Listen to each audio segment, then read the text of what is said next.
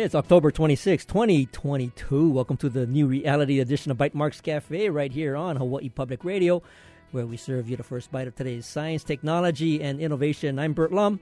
And uh, first up, we're going to have Alex Stokes. He's a assistant professor over at uh, JABSOM. And uh, we'll talk first about the Intersex Awareness Day, which just happens to be today, October 26th. And of course, uh, then Alex and I will kind of like uh, channel Chris Dancy, uh, and and we'll talk about things like uh, being the most connected man, and of course, uh, what it's be what it's like to be a mindful cyborg.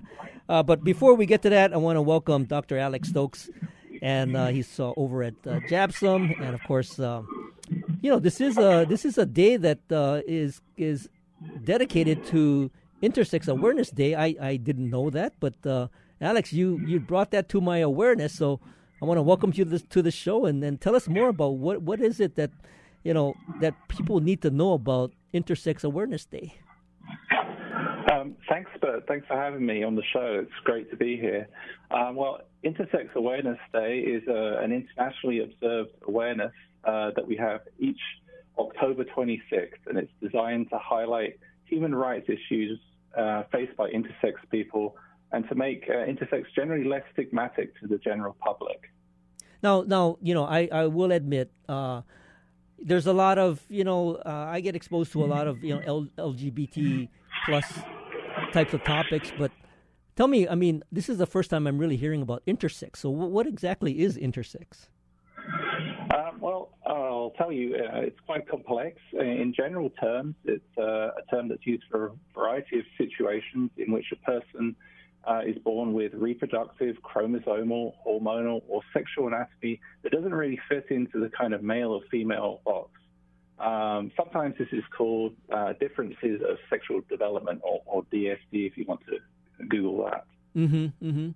And and is this is this something that is uh, pretty common out there? I mean, and and of course, it's more common than, than you would think. But um, approximately uh, 1.7 percent of the population is intersex.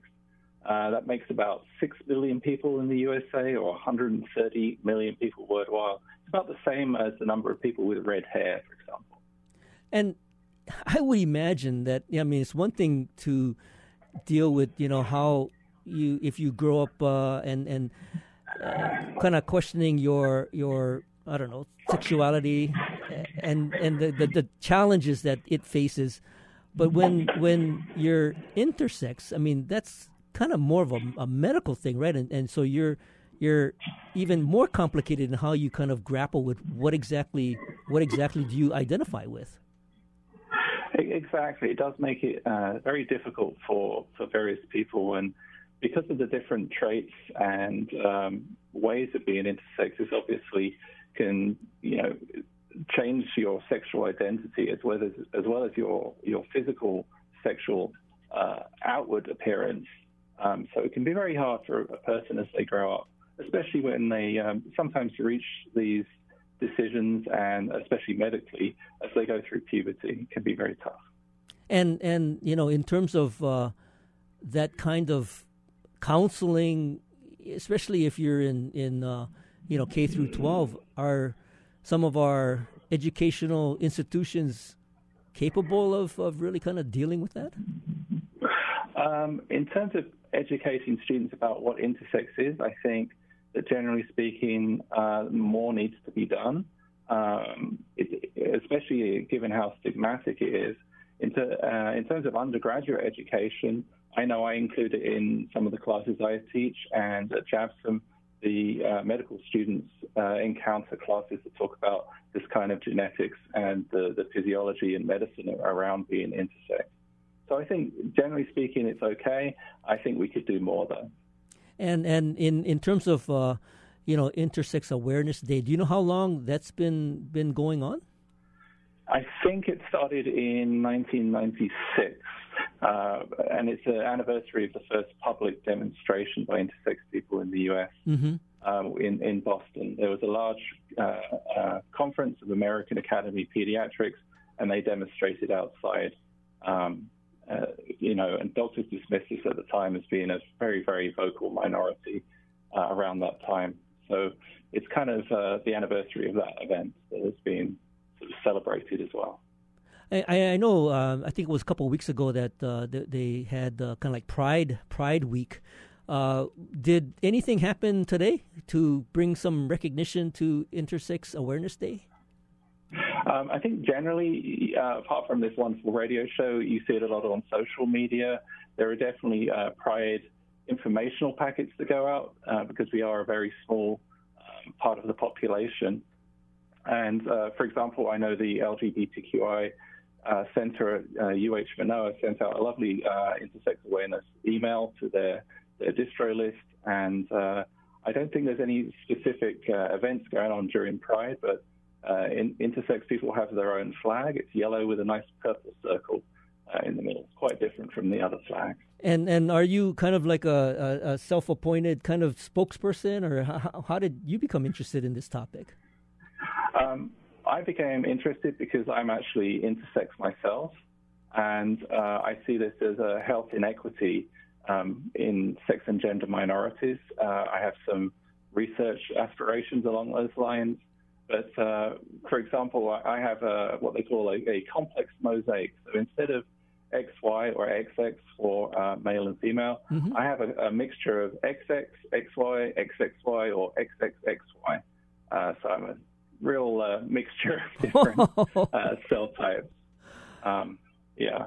Wow, that that and then you know in terms of uh, uh having having kind of grown up with that, I mean, how were there any, I guess, uh, challenges along the way? I mean, what what uh, how did you overcome there's that? There's been a, a, number of challenges, and this goes without saying that there, there are always going to be challenges, especially in in medical terms.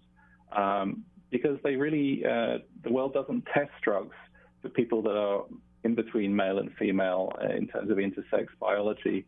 Uh, I don't know of any FDA or other drugs that have ever been tested on a group other than just straight male or female um, binary patients. So definitely, uh, there have been some issues in the past. Yeah, I, know. Uh, you know, I, I don't know the the situation that would would uh, result in myself, you know, trying to determine what my my chromosomal uh, arrangement is. So that must have mm-hmm. that must not have come till later on, right? I mean, it's not something that you do in in K through twelve. Um, it, it can happen throughout life. I'm not really going to describe my medical pathway, but um, generally speaking, you know, indications can be things like hormone changes, etc. Um, in the terms of Klinefelter syndrome, which is a, a pure XXY um, condition. Um, people tend to be very tall, uh, and they have uh, developed slightly differently, oh. etc. And this is everything that the doctor will look for as someone goes through puberty, and that's when the doctors keep a real eye out for this kind of uh, situation. But of course, we're always quite wary of, of doctors uh, as well um, you know, sometimes doctors do surgeries on intersex babies and children to make their bodies fit a binary uh, mm-hmm, idea mm-hmm. of male or, or, female. And doctors always assign intersex babies a legal sex, male or female, mm-hmm, regardless. Mm-hmm, uh, in most states, uh, some states allow for uh, an X or, in, you know, to alleviate that. Um, but just like with uh, non-intersex people, that doesn't necessarily mean that their gender identi- identity is what they'll grow up to have right, uh, right. and that makes it tricky. So, yeah. so, Alex, I mean, what what pronoun uh, do you prefer? I'm a they them. They them. Okay. Well, I, I mm-hmm. you know, pardon me if I if I if I uh, misstate myself, but uh, I will try to keep it to they them. And and of course, uh, Alex, I mean, what what uh, would you recommend people go check out if they wanted to learn more about this? Um, I would start with Google. Um, the, the, if you search for intersex, you'll find a lot of resources. The uh, world's largest, largest intersex advocacy group is called Interact. and they have a, a, web address, interactadvocates.org, and that's pretty much going to be at the top of the Google search if you search on Interact and Intersex. Uh, and that's a good starting point with information for parents as well as uh, individuals who are interested in, in the topic. Well, very good. I will put that up on our show notes. And of course, uh, Dr. Alex, I, I want to I really appreciate you sharing this with us. I mean, this is brand new to me, and, and I think uh, I think it's it's worthy of, of sharing with our listeners. So mahalo for that. Mm-hmm. We'll take a short break, and when we return, we'll uh, have Dr. Alex join us again, and we'll talk about the most connected man on earth. This is Bytemarks Cafe. Support for Bytemarks Cafe comes from the HPR Local Talk Show Fund, whose contributors help Hawaii Public Radio sustain and grow its locally produced talk shows. Mahalo to contributor Anchor Systems Hawaii. Welcome back to Bytemarks Cafe on Hawaii Public Radio, and of course, I'm happy to welcome uh, back to the show. Of course, he's he never left, Alex Stokes, and uh, we're talking about we're going to be talking about the most connected man on earth and uh, what it's like to be a mindful cyborg.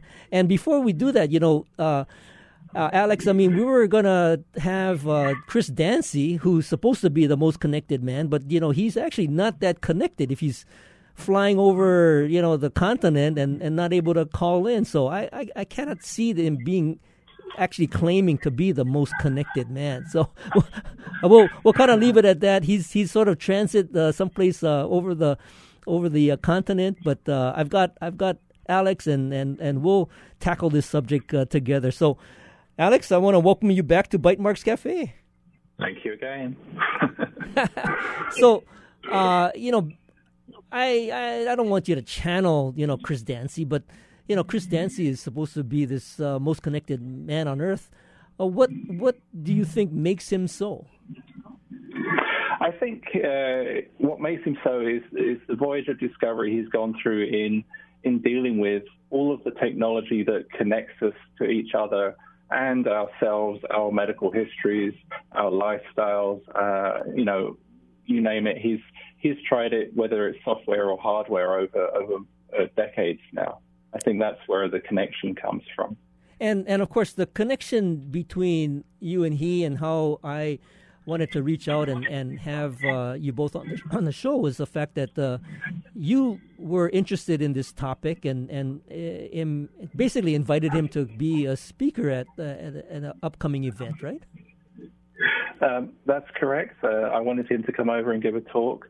Um, I work with Kamehameha School's Data Science Institute, and part of their upskilling and training program involves the the a number of uh, talks and seminars by people key in the field around data science uh, and all of the sort of big data buzzwords that we hear, like blockchain, uh, cyborg, uh, Bitcoin, and things like that, to give a general understanding of, of how we are living in a data driven world at the moment.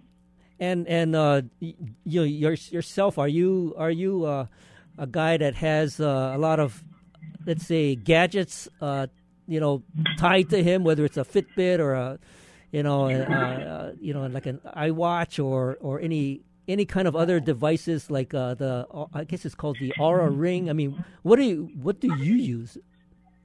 I I think I have a lot of good intentions when it comes to these things. Like most, I have an iWatch that I use uh, sometimes, and sometimes I leave it at home. Um, I'm not committed 100% to tracking everything I do like uh, like Chris is, mm-hmm. um, but I do find it useful as a kind of goal setting device, when it, especially when it comes to, to fitness and exercise and things like that. It's a good way of telling myself that I've done enough and I can stop and uh, yeah maybe have a starter instead of carrying on. So can can you can you go overboard with you know all the devices that you could perhaps uh, attach to yourself and and you know measure the various aspects of your physicality? I'm sure you can. I'm sure uh, uh, Chris will touch upon that when he gives his uh, talk. But I think nowadays the the these devices are so much less invasive than they have been in the last 20 years. You know, it used to take you know 20 devices to do everything that you would find on an iWatch, and now you can just put it on your wrist and it's uh, you know non-invasive. I even hear that you can do uh, glucose monitoring now through the skin. I think that is that, that's very impressive technology. And and in terms of uh, what you see, you know the the data, I guess, uh, as a result of, of these devices collecting. I mean, how does this kind of contribute to things like uh, health equity? I think it's starting to normalize health equity in a way of connecting yourself uh, in the minutiae of your your health to a physician. I know, for example, on the iWatch, you can get uh, you know an ECG from your heart. You can then show your your physician if need be, um, without maybe needing to go into uh, and do labs or, or, heavy monitoring. So I think it's quite reassuring. Um, but it's yet to be seen whether uh, these things have an, an enormous impact as the, as the decades go on. Um, but I hope they continue to add more functionality to these things, and then they might become more useful as and, we cross correlate. And in the in the work that you're doing uh, at at JABSOM and and with the projects uh, that you're involved in, I mean, do you see you know uh, an increase in use of, of these types of devices and and more and more data being collected? Um, I do some research that, that utilizes electronic health records, and we do see annotations where uh, patients have at times uh, added their own information given to the doctor, and that's added in, in the notes, like you know the mm-hmm. patient saw an abnormal heartbeat on their iWatch or something like that. Um, at the moment, it's still reasonably r- rare as, as this becomes mainstream and people become more aware of the tools that they have. Do you know of any cases where uh, any data that was collected as a result of a, a device helped to uh, maybe quicken or, or have a better uh, consultation as a result of that data gathering? I, uh, not me personally, but I believe the Apple ads are, you know, they use those examples all the time, especially when it comes to, you know, severe events that they can detect, like a crash or a, a, a fall, perhaps, maybe even an elderly patient. There's a fall detector in there, mm-hmm. uh, I think, and they definitely have uh, had impacts. I just I haven't I haven't witnessed it yet. And you know, on this on this topic of of uh, uh digital health and and of course uh, achieving health equity. Do you see the do you, do you see a potential gap occurring with uh, the folks that perhaps can't afford these devices and and and maybe not uh, getting the full uh, not treatment but you know full diagnosis that could be could be available if if everybody were to be um, have access to to these types of devices. I think it could, could aid in making diagnostics much quicker. I think the um, insurance companies and hospitals would have to catch up in being able to deal with just the sheer amount of data coming in. Um, but at a personal level, it's always going to help if you have some knowledge of your own um, sort of medical data other than what you feel like uh, when you when you talk to a doctor. I think it would help enormously. I do think there is uh, there are there are big health inequities, um, but as I, I, I see, you know, every new version of the IA watch or whatever uh, gets more expensive. Mm-hmm. There's obviously a trickle down effect to the ones that have less functionality. So um, I think as, as time goes on, um, it should be become more equal in terms of the different types of data that could be collected over time with each person. Well, you know, one of the topics that's kind of near and dear to my heart is uh, the whole idea of digital equity. Uh, and that's just mm-hmm. a basic, you know, foundational understanding of the digital technologies. but uh, I do wanna, I do wanna talk more about, you know, the the um, uh, project and the event that you're doing uh, over at KS because it's it's kind of kind of interesting that the the fact that KS is actually starting up a, a, a data science institute and I think there's a bunch of other projects that you're involved in that uh, involve data science, and I, I do want to get to that. So uh, we'll take a short break, and of course, we'll continue our conversation with Alex Stokes. And of course, we're talking about just uh, being better connected and leveraging data. And of course, uh, we'll get into the idea of, of um, how do you find pathways into data science. This is Bytemarks Cafe. Support for Bytemarks Cafe comes from the HPR Local Talk Show Fund, which helps Hawaii Public Radio sustain and grow its locally produced talk shows. Mahalo to contributors Na Mea Hawaii and PCAT, Pacific Center for Advanced Technology Training.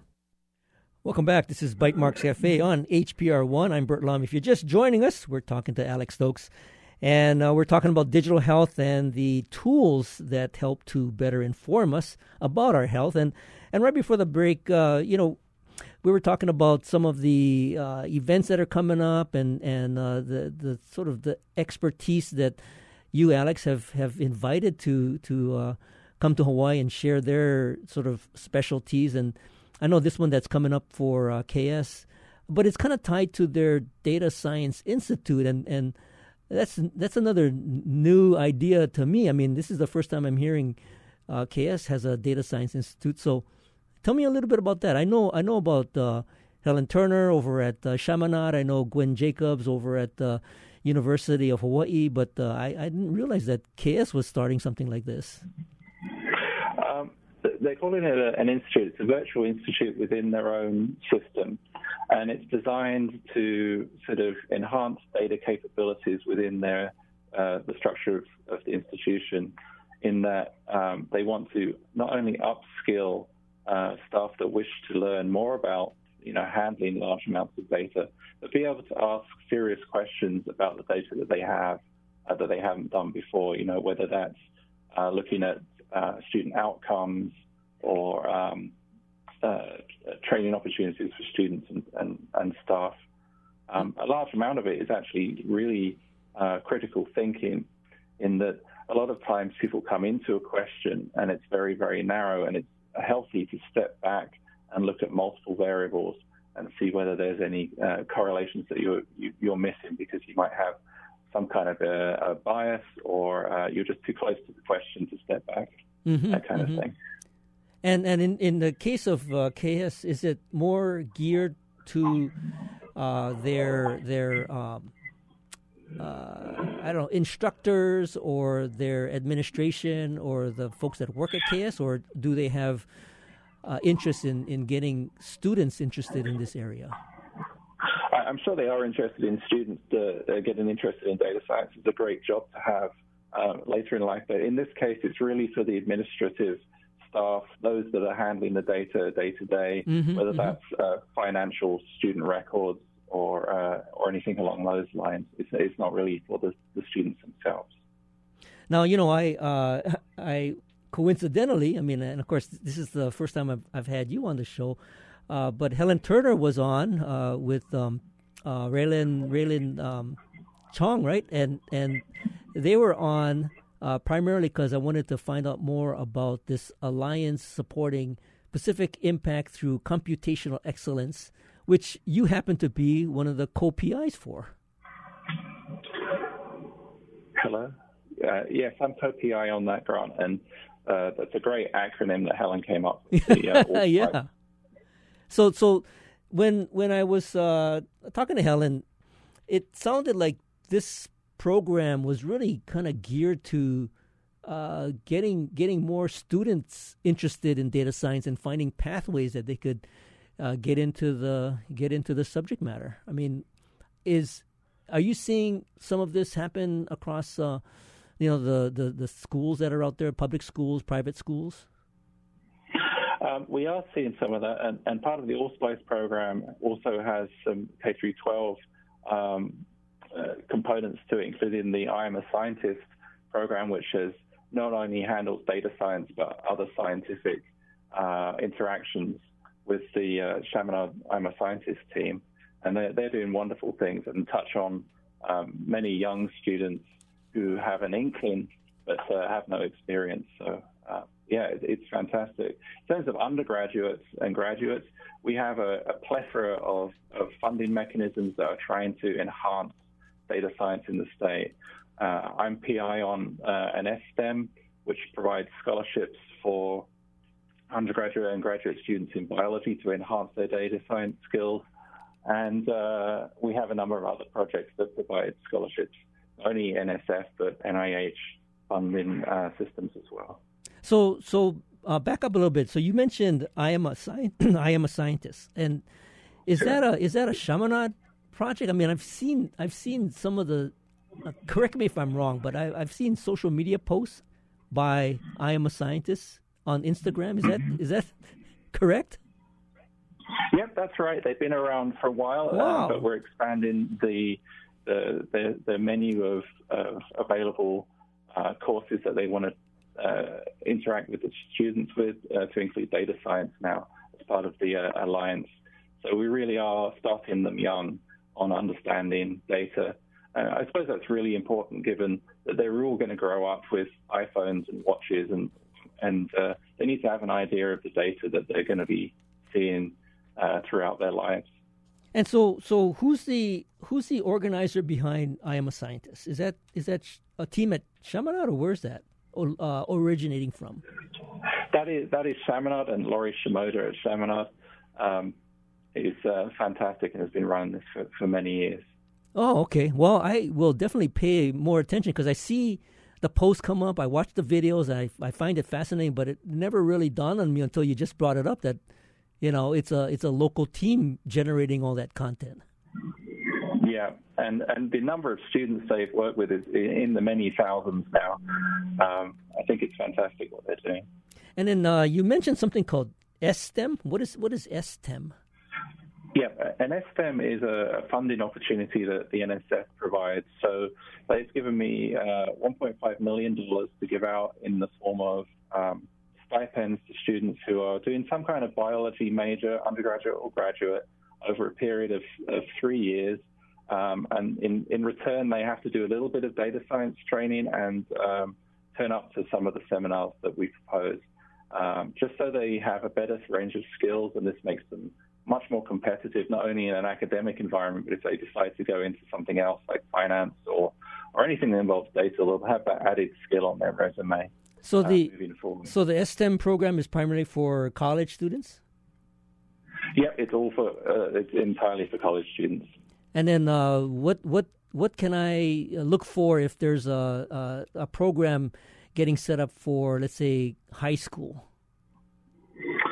Uh, I would reach out to the I'm a Scientist group at Chaminade and see whether they can uh, come to your school and teach you some data science. I think that would be fun. Yeah, that's good. And so you what? How many how many grant programs are you working on? Uh, it went from about three to nine or ten right now. It's been a crazy summer. well, you know, Alex, what what uh, can people? Where can people go to find out more about what what you're working on? Um, in general terms, uh, if you go to the Hawaii Data Science Institute, uh, that's datascience.hawaii.edu, There's a, a, plethora of news articles and contacts that you can make, and generally, uh, it's a great resource to find out what's going on in the state in terms of data science.